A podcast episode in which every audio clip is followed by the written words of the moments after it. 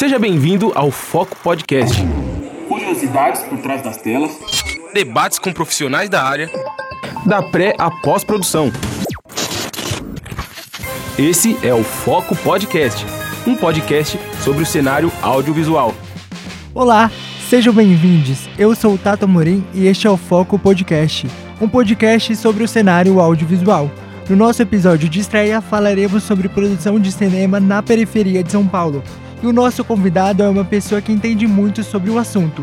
Ele é diretor, roteirista, montador e idealizador do Quitos Coletivo. Seja muito bem-vindo, Davi Andrade. Tato, como está, querido? Muito, muito obrigado por, pela, pelo convite, né? E a possibilidade de compartilhar um pouco do meu conhecimento, minhas experiências com você. Especialmente nesse primeiro episódio, eu sei que vai ser legal, vai ser legal. Conversa legal. Imagina, eu que agradeço. É, bora começar então bater esse papinho e começar a contar um pouquinho da história desse coletivo tão grandioso que é o Kitos? É, de onde e como surgiu a ideia do coletivo Kitos? Então, o Kitos já tem uma, um, um tempinho já como tanto como produtora como coletivo. Faz mais de 3, 4 anos que a gente está nesse corre. Na real, a gente começou como uma produtora de fotografia. A gente fazia casamentos, ver vizinhos, sabe? O típico, a típica fotografia. Só que quando a gente voltou para São Paulo, eu e minha esposa, a gente deu de cara que tinha outras chances, especialmente no audiovisual. Daí a Cris, que é minha esposa, foi estudar no Senac, eh, no Centro Universitário Senac. Aí ela conheceu a Aline. A Aline é uma produtora muito, muito, muito incrível que topou trabalhar junto, fizemos alguns curtas, alguns comerciais e daí surgiu a oportunidade de a gente se juntar como coletivo. Já tínhamos trabalhado em vários projetos, daí apareceu a opção de trabalhar como coletivo, que é uma, uma um, um, tipo de união, um tipo de grupo diferente do, do sentido de produtora. Não tem aquele, aquele respaldo jurídico, mas tem aquelas facilidades que um grupo, especialmente periférico, tem como, como, como grupo, de, especificamente como coletivo. Aí que surgiu a chance e a gente correu atrás. E é isso. Que bacana. E me conta um pouquinho, Davi, como que funciona o processo de criação dos comentários do coletivo de vocês? Temos um processo é, bem estruturado. Tomou muito tempo a gente conseguir se organizar, porque entre três pessoas sempre fica aquela chance de alguém ficar é, incomodado com uma das, das, das, decisões que a gente tomar, né? Tem duas pessoas que são a favor, uma em contra, ou duas em contra, uma a favor. Então a gente tenta muito, muito diálogo, tenta muito, muita conversa para conseguir que todo mundo, pelo menos, fique feliz com o resultado e as decisões que o coletivo toma, especialmente com o que se refere com grana. Tem muitas vezes que dá problema, dá discussão, não é mentira, que talvez por ego, talvez por uma decisão incorreta, a gente termina brigando. Mas o fundamental é isso: a conversa, as decisões, as escolhas dos projetos que a gente quer tomar, que a gente quer fazer, parte disso, da conversa, da opção, do que é melhor tanto para curto, para longo prazo para a gente. Entendi. E quais são as principais dificuldades para os artistas é, na questão do desenvolvimento de um projeto audiovisual na periferia? Tem uma série de questões que que eu posso comentar especificamente de São Paulo. É, dentro do, do processo criativo, tem opções de, de como a gente é categorizado. Especialmente quando você mora na quebrada, você, você, você espera um, um tipo de, de comentário, um tipo de produção específica para você. É, tem um estigma relacionado a morar na periferia, a crescer na periferia, que fora do, do dentro já do circuito do circuito comercial é o que se espera de você. Aí lutar contra esse estigma constantemente é a parte mais complexa, especialmente porque o, o, tipo de filme, o tipo de, de produção audiovisual que você vê nas periferias é o que levado para você, mas não é a totalidade do que é realmente feito lá.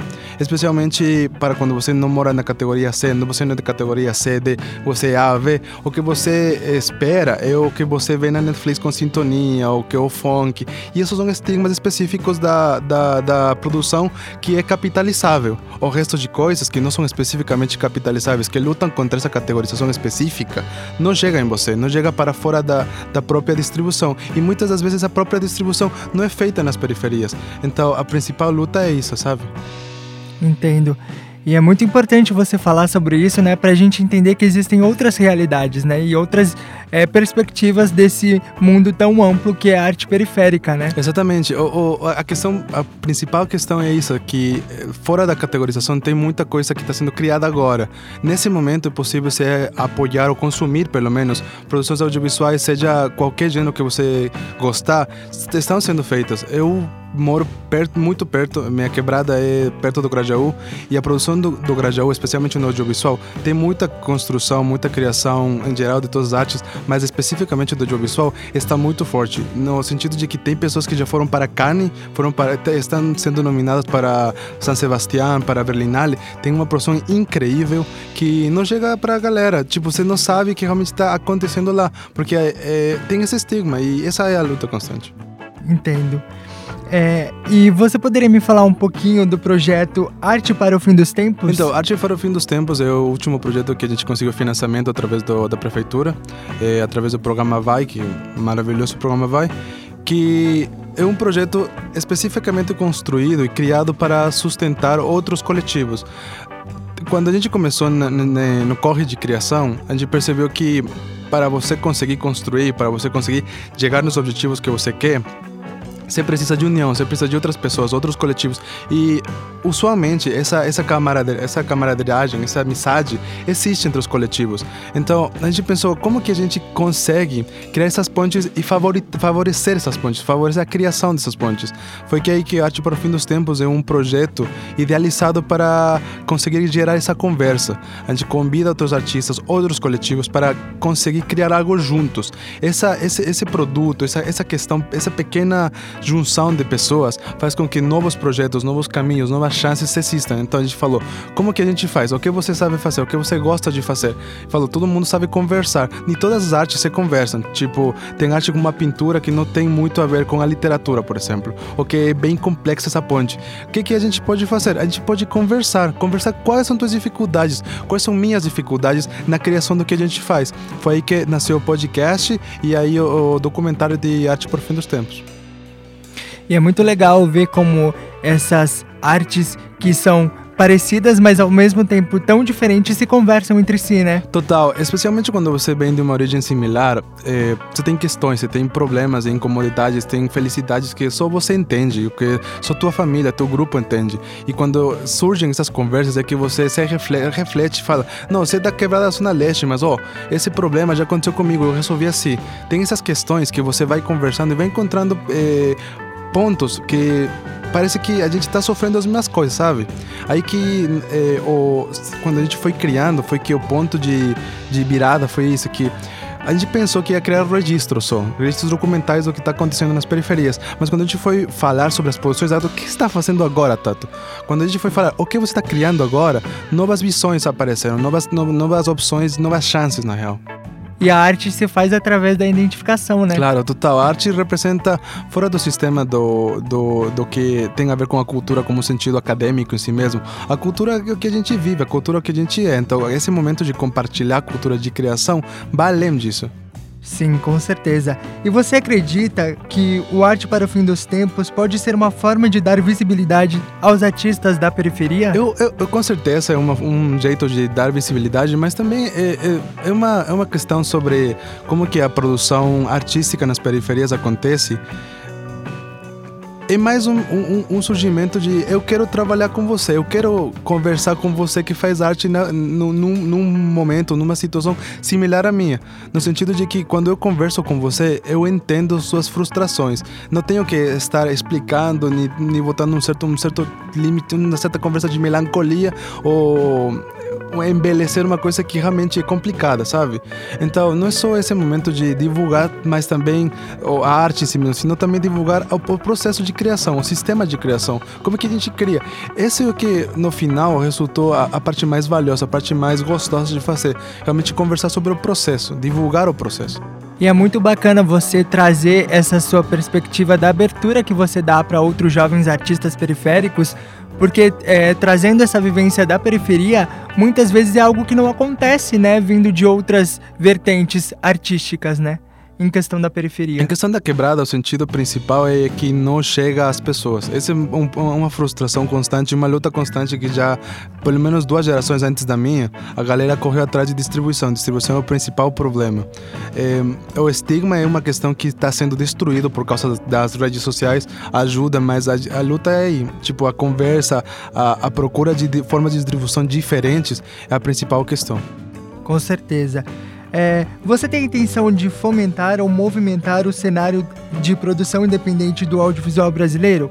E se você pensa em fazer isso, como que você pensa em realizar esse tipo de trabalho? Então, quando tem essa, tem essa pegada, né? Que quando você entra na, a produzir audiovisual, a estudar audiovisual, a galera te fala sobre. A primeira coisa que você é falado quando você entra no audiovisual é que existe o festival, que você tem essa venda eles não só te vendem o conhecimento, mas eles te vendem a capitalização desse conhecimento, a glória, como ah, você vai ficar famoso, você tem essas chances de ficar conhecido. Mas quando você já começa a produzir, você entende duas questões: a forma em que você representa as pessoas e os temas dos que você trata levam além do, do da própria pessoa, no sentido de que eu gravo você tato agora e depois eu vendo para a Record. Aí eles usam a tua imagem. Você deixa de ser dono da tua própria imagem, saca? você já não é o Tato, dono do Tato. A Record é dono do Tato. E ele pode botar qualquer coisa, falar o que seja de você. Porque essa imagem já foi gravada e você cedeu os direitos. Quando a gente começou a gravar, especialmente audiovisual, parou de ser sobre, sobre mexer alguma questão, mudar algum, alguma questão para fora. E agora esse sentido é para dentro, saca?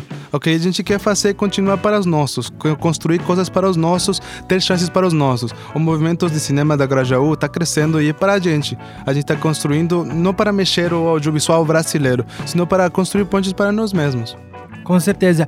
E é uma forma também de vocês mostrarem, através de toda essa movimentação que vocês fazem entre vocês, que existe muita beleza e muita grandiosidade nessa arte toda que vocês produzem, né? Não, não tanto no sentido de grandiosidade, porque o que a gente faz não, não, não precisa de uma validação externa, saca? Isso que eu tô, isso que é a luta constante do que a gente quer falar. Não precisamos de validação externa. O que a gente cria é para, para os nossos. A gente paga imposto, a gente corre atrás do, do, da, das coisas. O fundamental que a gente espera é que essas coisas retornem para nós. É por isso, é por isso que a gente tenta, por exemplo, fazer diferentes mutirões de cinema, fazer cinema de rua, construir essas, essas, esses momentos de conversa para os nossos. Existe, claro, que a gente, porque a gente é consciente que não temos o, o capital monetário, nem o capital social, nem o intelectual está dentro das nossas quebradas, especialmente por, por causa das políticas públicas que não estão focadas na quebrada. Mas principalmente a gente luta por conseguir essas políticas, mas a criação é para nós, é nossa representação, é nossa imagem. Nós criamos nossos registros. Que maravilha. É, vocês foram contemplados por alguns programas de incentivo e aí eu queria que você me contasse um pouquinho de como que foi esse processo, de como que vocês todos do coletivo receberam essa boa notícia, então, né? é dos diferentes projetos que a gente foi contemplado, tanto na Aldir Blanc como os dois projetos que foram passados pela Secretaria de Cultura, outro projeto que foi passado pelo Estado de São Paulo, a questão é que não é tanto uma, um processo de acontecimento, senão uma, uma briga mesmo, porque o orçamento é muito baixo, especialmente para a cultura, e atualmente no governo que a gente está, o governo limitou muito o valor da cultura, é muito pouco dinheiro, então uma luta constante, não só da, da, da galera da periferia, sino que dependendo do orçamento, você briga com todas as classes sociais. Todo mundo que faz arte em São Paulo está lutando por um orçamento que é muito pequeno, minúsculo. Então, foi uma, uma briga constante desde o começo. A gente conhecia já o projeto, ou pelo menos o primeiro que a gente conseguiu foi o BAI. A gente sabia como que ele funcionava, mas para cada, cada vaga que tem no BAI, tem 98 outros coletivos que estão correndo atrás da mesma grana, saca? Então, é, o processo foi uma conversa constante. Foi, no começo, é muito difícil porque é tanto, é tanto, é tanto documento, tanta coisa que por exemplo, te falo, Tato, você sabe o que é a lei número 344 de 2018?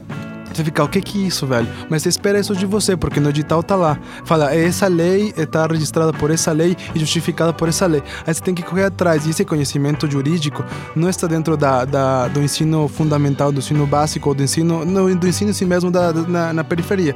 Então, correr atrás desse conhecimento, discutir com outras pessoas que já fazem, conversar com a galera, essa parte foi a parte complicada. Daí, quando a gente já bem de todo esse problema, construindo, construindo, construindo, consiga ganhar, é um alívio total. Mas aí que começa a correr, você tem tempo, limitações, é isso aí e querendo ou não acaba sendo uma forma de incentivar outros coletivos próximos de vocês a não desistirem, né? Total, né? tem muito coletivo que essa é uma questão que eu, eu venho discutindo com alguns alguns convidados do outro podcast é que é bem complicado, é bem complicado a organização social dentro das próprias dentro das próprias sociedades que estão fora do extrato, estão na classe C, na classe D, porque dentro da pirâmide de Maslow a gente não está na parte de a gente precisa comer, saca? A gente não está ligado para a cultura, mas a cultura em si mesmo determina como você é enxergado durante a sociedade, perante a sociedade, a sociedade julga e aí você tem outras limitações por como você é enxergado, saca? Então, é, é fundamental que continuem crescendo os coletivos, que continuem fazendo, porque pelo menos é, tem chances para outros coletivos. A geração próxima vir e olha, ó, esse cara tá gravando na minha quebrada. Isso aconteceu na última vez. A gente tava gravando com a Pocket na tem uma tem uma uma descida da montanha, tem um, mole, um molequinho lá que fala de 3, 4 anos olhando pra gente, o que, que você tá fazendo, tio? Eu tô gravando um longa. Ah, tá gravando um longa? E onde que vai estar? Tá? Se Deus quiser, vai estar tá no YouTube. Ah, tá, você tá gravando? Isso a câmera é sua? É da gente, aqui grava a gente aqui do outro lado, do lado da tua casa. A gente tá gravando um longa aqui, sabe? A gente tá fazendo audiovisual do lado da tua, da tua casa, porque é possível para a gente. Com certeza. E traz uma, uma aproximação muito grande, né, para essas crianças que é, conseguem ter a oportunidade de, de ver que pessoas próximas de você, deles ali mesmo, estão produzindo coisas tão tão bem feitas e tão grandiosas. É, né? É, é, mais é sobre essa representação de que quando você assiste a televisão, você, não, você fala, quem que são essas pessoas que aparecem na televisão? Por que, que eles estão lá, sabe? Daí com a, a, galera já começa a entender, ah, eu posso ser eu, posso eu que tá fazendo lá, posso eu que apresenta o Jornal Nacional, saca? Com certeza. É, Davi, é, qual, plataforma, qual plataforma, dentre as muitas que existem, você acha mais democrática para distribuição e exibição desses materiais independentes? Então, depende muito, Tato. É, tem uma, uma variedade de, de opções, especialmente de, de distribuição para audiovisual. Eu recomendo, especialmente para as pessoas que estão começando, é, discutir, botar no YouTube, tentar gerar essas, essas, essas conversas. Especialmente só mostrar para alguém, mostrar em diferentes, em diferentes festivais de cine itinerantes, saca? Por quê? Porque no começo você não vai ganhar dinheiro com isso. É muito difícil. Daí, quando você já tem aquela bagagem cultural, a bagagem social realmente, de ter conversado com algumas pessoas, tem chances para você falar com certos, certos distribuidores, players na real, que, que conseguem distribuir seus filmes e conseguir gerar dinheiro com isso. Porque a gente precisa comer, saca? Então, eu recomendo começar no YouTube, botar, se você tem só uh, conteúdo uh, de som, botar no, no, Spotify de graça por agora. E no começo, eh, conversar, conversar, conversar. Num momento, você vai ser contatado por essas pessoas que querem capitalizar com o que tu tá fazendo. É uma opção para você continuar construindo, continuar produzindo. Daí tem, eh, tem parceiros nossos como a Embaúba, que são legais, que tipo, eles, eles entendem o que a gente está fazendo, eles vêm de origens similares, que não são de São Paulo, mas têm essas origens similares, que dá essa chance pra gente distribuir junto, sabe? Uhum. É, e como você vê a relação do cinema independente com essas gerações mais jovens? Então, a galera vem, nossa, a galera tá monstro. Tipo, tem molequinhos de 15 anos gravando coisa no celular que você fica, caramba, que que é isso, mano, sabe? Eu, eu tô botando muita fé que a galera da que vem na frente vai ser muito melhor que o que a gente tá fazendo, que vai conseguir coisas incríveis. E eu vejo isso especialmente com a galera que tá, os TikTokers, velho. Tem galera da, do, da quebrada que é mó famosa fazendo TikTok e você fala, como que o cara faz isso com o celular? É incrível, velho. Eu tô botando muita força e muita fé neles, mano. É isso aí, o caminho é esse. É, e você tem acompanhado o cenário do cinema nas periferias de São Paulo? Tem algum artista que você gostaria de trabalhar junto? Que eu gostaria muito é. Eu quero ainda trabalhar com. Eu já, eu já fiz alguns documentários, mas não consegui trabalhar junto com o André Novaes. Ele, eu gravei um documental com ele, pá, só que eu queria mesmo é, ou montar um longa dele ou trabalhar assisten assistência dele, porque eu vi dirigir, ele dirigindo, saca? Lá em Minas, o cara é monstro, o cara é monstro, o cara é de, de contagem. É, agora é interessante, por exemplo, o, a produtora dele, o, a produtora filmes de plástico, velho, eles fizeram o último filme, Marte 1. O Marte 1 vai passar como representante dos Oscars de, do Brasil. E eles estão crescendo pra caramba, e o cara é monstro mesmo dirigindo. Se eu quero, eu quero ver, eu trabalho junto com ele para aprender, aprender dele.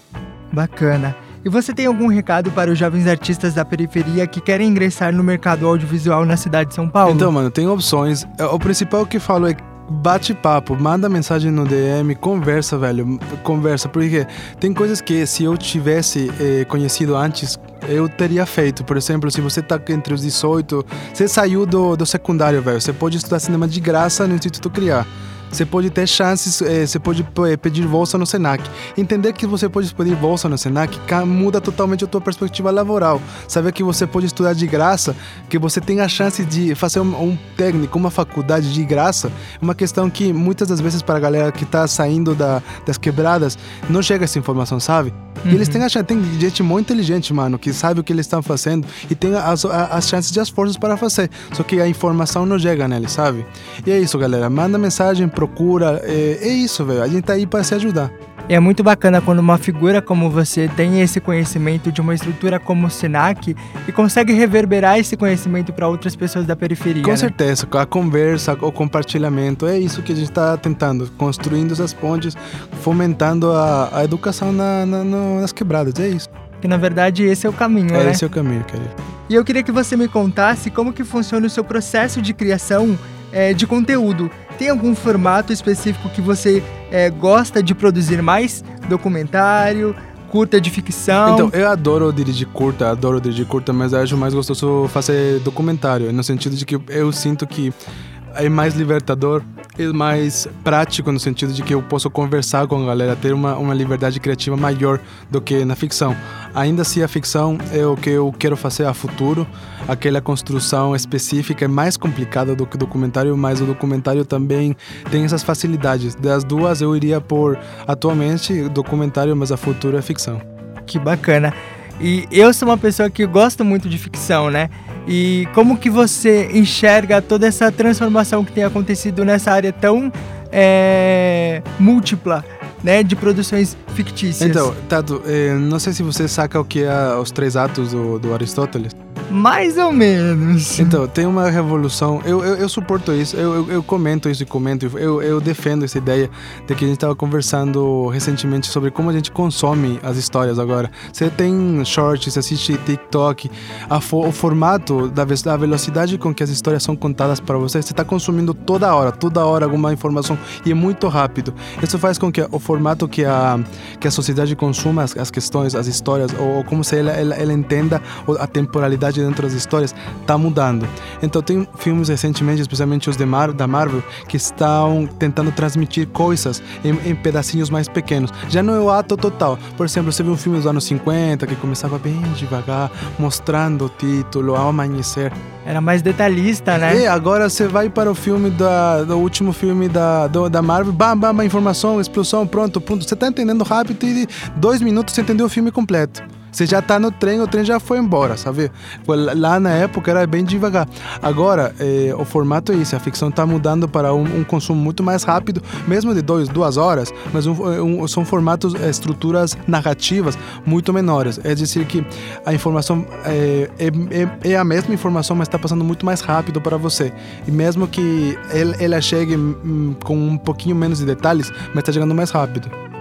Bacana.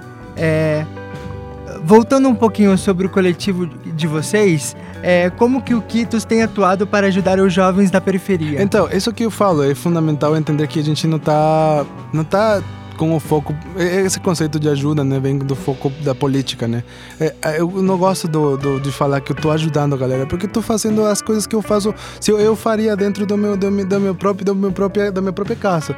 Eu tô criando junto. Se a galera, se temos as chances de, de construir juntos, é isso. A gente tá fazendo junto e se alguém sentiu que a gente foi ajudado, se a gente ajudou, é normal. Tipo, a gente tá construindo. Essa é a sociedade que a gente tá fazendo junto. Hum, o foco é cons conseguir construir dentro das periferias e continuar. Bacana.